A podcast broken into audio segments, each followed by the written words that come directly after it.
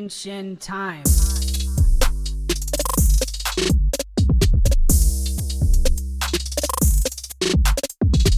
Welcome back to another episode of Henshin Time. I'm Jeff. I'm still Ross. And today we're talking about Ohsama Sentai King-Ohger, episode 13, The Angry Spider. Not Spider-Man. No. This episode was... just seemed a little less than usual. Yeah, it seemed like this should have been like a episode 12.5. It felt more of a breather episode, which I'm fine with. Well, yeah, because you can't always have episodes that are constantly bombarding you. Yeah, because if you make your viewers to keep going, what? Yeah, they're gonna eventually turn channels. So obviously, we know Jeremy is, as of last couple episodes, we talked about this. Just a little recap. He's the birth of the sixth, one of the original sixth, and a Bugnarok mother. Yeah. And last episode we got the story how his father was erased from the history books because of their coupling. Yeah. And now it's more. Jeremy's trying to get both Bugnarok and humans to kind of coexist. I mean, that seems to be his purpose. Yeah, because he wants to have peace amongst both races. Yeah. But now it's accepted as a sort of ally to the Ohsama Sentai King-Ohgers, Jeremy decides to prod Yanma to get an interesting story, and then he ends up leaving the Venomix shooter, which it took him a little bit. You know, we got a little more backstory on Jin. We got to see the back of Jin. We didn't see his face yet. Jin. Which is Yanma's teacher. Yes. So we know that Nakospa.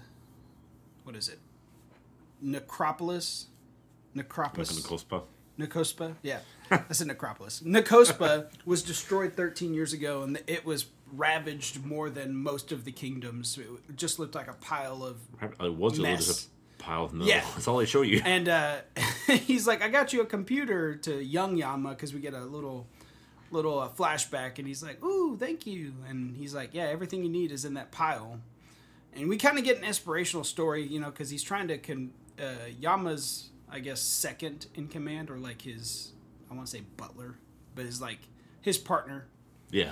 Was like, well, you know, you got to get to know him, you know, because he wanted to study his Venomix shooter because it creates illusions. So when it says fake, you know, because it hit him, and he's like, it's on fire. And then he was like, wait, it's not hot. It's like, it's not supposed to be. Well, it was. It looks like fire, but it's just a fake. It's an illusion. Yeah. So he's like, I kind of want to study it, but he's like, this is something precious to me. He did that thing where he reads in between the lines again. He's like, you know, this is something that, you know, I can't just give away. There's a lot of history to it. That True. Doesn't mean it's sentimental value to you. How should someone know, you know, it was given to you? But so he leaves it in the president's hands, Yanma having been ordered along with the storyteller to appear before Heracles. If he didn't, he was going to be declared as a traitor like Gira has. He decides to pull off a prank with this weapon. And this episode was more comedic. Right, so the whole illusion piece was just to build like a thing that, like one of those. What's his kingdom?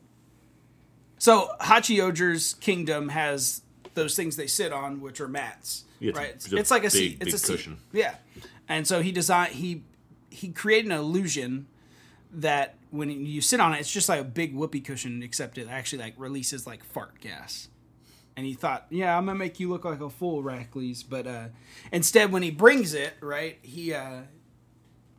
a mishap happens. Well, it was too heavy. And he dropped it. And then Yanma jumps in the way to jump kick him out of the way. He drop kicks and then he realizes and looks down. He's like, I'm just going to land on this. Like, so he's like, I might as well do it gracefully. So he crosses his legs and like sits on it. And you get the whole...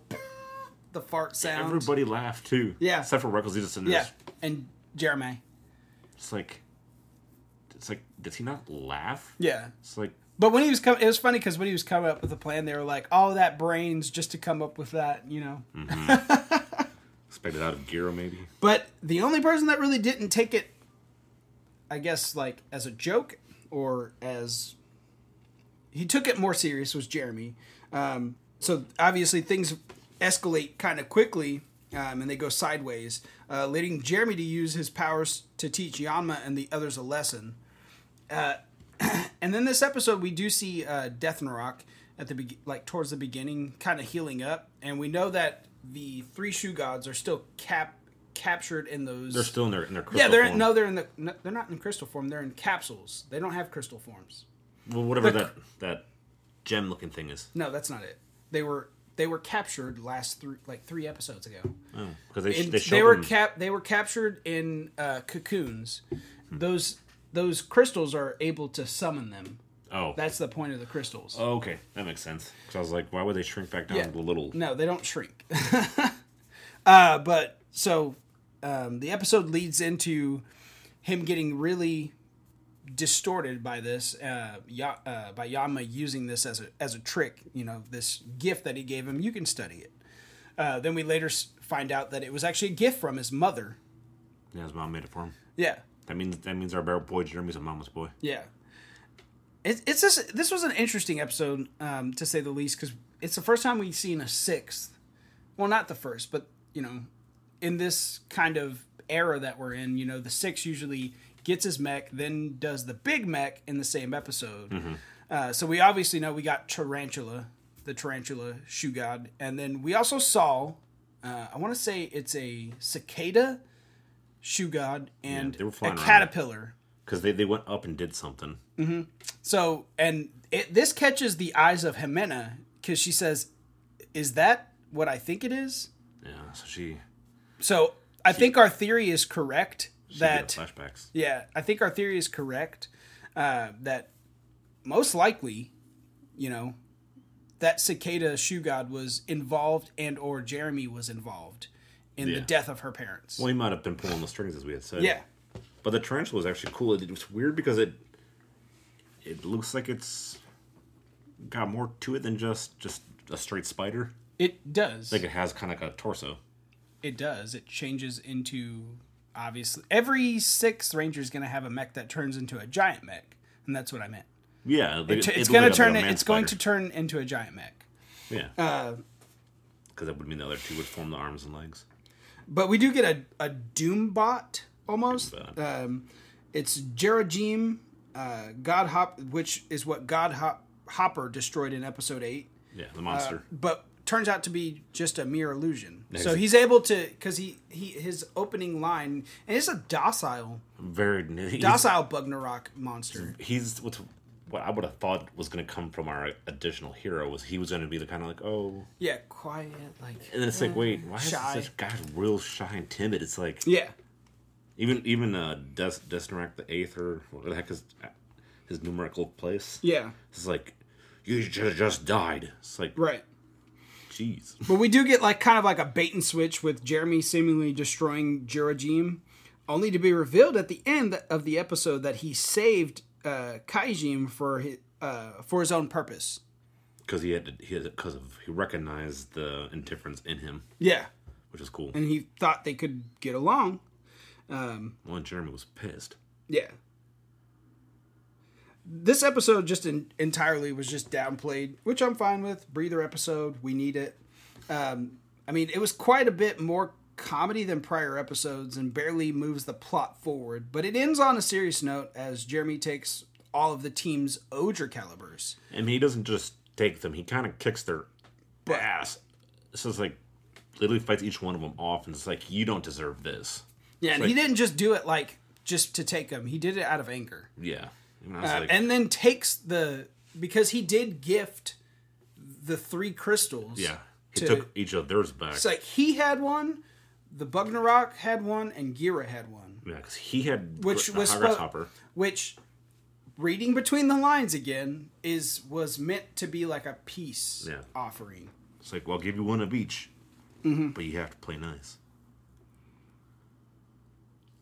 I think, I don't know for sure, but I want to say Rita seems to be a little more than what she is.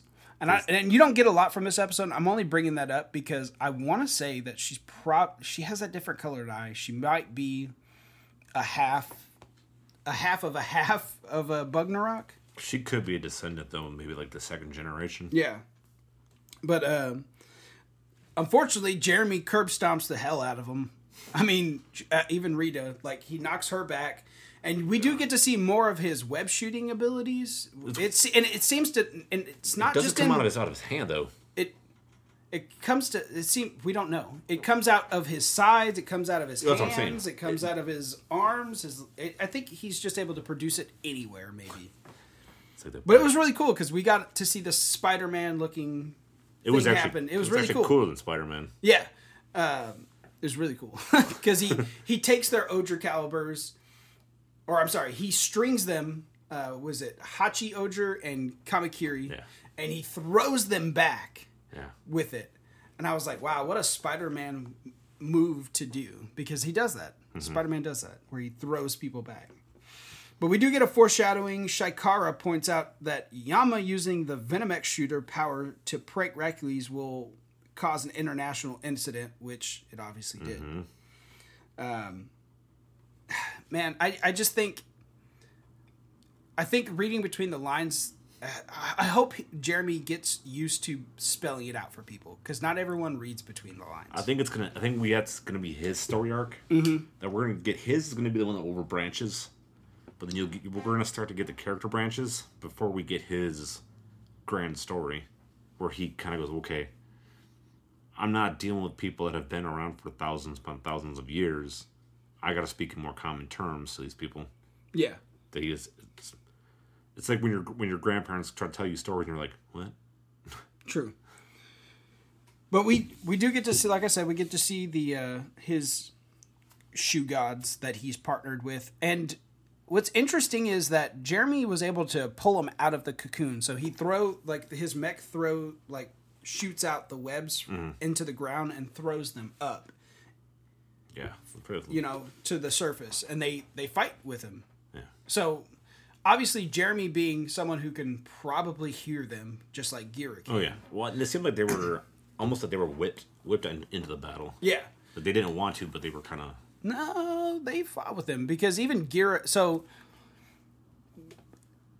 I'm going to start off with this. The tarantula comes from the sky. Down from the sky, which was really weird. Which asked the question, where was the connection? Right. And then in the end of the battle, after, you know, we see the tarantula kind of jumping around in Shugadam, fighting the monsters, you know, he goes back up and he says, join me. And they do. And Gira even says, where are they going? Is he taking them? Like, is he controlling? Ximena says he must be controlling them. Yeah. And Gira says no, they said they're going with him. Oh, shit. They'd follow him. And then all you see is kind of him and his mech, and it's facing out to the sky. Yeah. So I don't know... Which leads to a really cool shot. Yeah. Ironically, when I first saw the image before all this, I thought there was something on his back. Like it was part of his design, only to then find out. Yeah. It's the calibers wrapped up. Exactly. Because it's in like a spider net. Yeah. It's like, wow. Even that looks cool. It's like... But we do get some funny parts with Gira. You know, they don't leave out Gira and the rest of the guys. They were trying to look for the three great Shugod spirits that were captured. Yeah. Which they said was buried underneath Shugadam. And in order for Gira to enter into Shugadam, they had to disguise him. Yeah, they still think he's dead. They had to disguise him, so they disguised him as Jimena's butler. Yeah, but who was like 28 years old? Yeah. So he had to play that role, and it's funny because you get that like little bubble, like it's his in his head, and it's really just him doing like motions and stuff, like. Like being Gira, and then Ximena looking at him like, yo, shut up. Stop being Gira and be my butler. It's like give me my weapon. I don't grab my weapon. Give me my weapon. And he gets on all knees. He's like, go for it. It would have been hilarious if they actually would have shown him henching disguised as the butler. Right. Been like, wait, something ain't right here. It's just the way he plays up the character. I'm glad they kept him in there. Oh, yeah. And so from... all of that, right? You know, that's pretty much the whole episode. I mean, it was quick. Yeah, it was really quick. It was brief. It had a few plot points where, like, it felt like it was setting up the next story, the next episode, which it always will, which is together with Muffin, which we get a little more backstory on. It's on Rita episode. Yeah, well, it's not just a Rita episode. It's heavily Hymeno though. If you look at the pre-show, the preview of the episode, it kind of, she's like visiting her parents' graves because she knows that cicada. Because remember when she was a little girl, she ran and she saw the guy holding on to, like, which seemed to be nothing, and then the cicada Shugod flew off. So if you see, which is the same cicada Shugod that we've seen in this episode, Shugod. And he was cloaked like he was in the last. He was more cloaked. He had more of that whole. You couldn't see. You couldn't even see his mask. If it is him, you couldn't see the mask, but it did poke out. So it most likely was Jeremy. Yeah, that's funny. There's even a quote that we can't technically quote, but it's hilarious from The Princess Bride. Yeah. But yeah, so Hymeno recognizes Guardian Cicada, who was being manipulated by God Tarantula. And this is the same type of Shugod that was present at the time of her parents' murder. She accuses Jeremy as the culprit of the Wrath of God incident and decides to fight him. As Ishbana was revealed to be the producer of Rita's favorite anime series, Mascot Muffin, they begin to investigate its secrets. And that's the next episode. That's the synopsis of the episode. Muffin. Yeah. She's got a Muffin button. Oh, King-Ohger's going to be good. The fight scenes were fantastic, like always. I'm waiting for the season finale for the series is going to be interesting. Yeah. Because it's just. I truly hope the season finale isn't anticlimactic. I want to say, where the hell is Rackles? I mean, he's got an Oujer caliber of his own. Well, how did he do shit? Well, because in this episode, like he said, with bringing in the monster on accident, and it's funny because he's like, "I'm gonna play this off like it was him who tried to prank you." Well, yeah, because he was disguised as Yanma's buddy. Yeah, it's like, really, and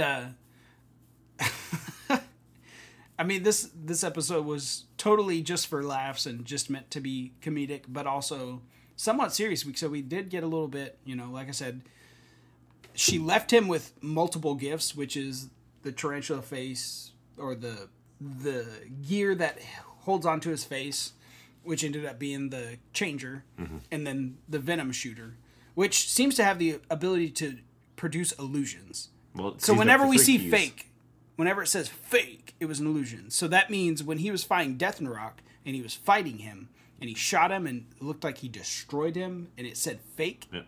That was because the purpose was he can't kill, or he can't hurt, or he doesn't want to hurt, either or. Yeah, that's probably what it is. He doesn't want to hurt. Yeah, or he doesn't want to kill.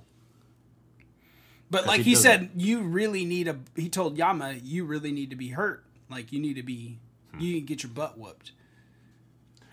And that's when he actually shot him. And you can see him flying.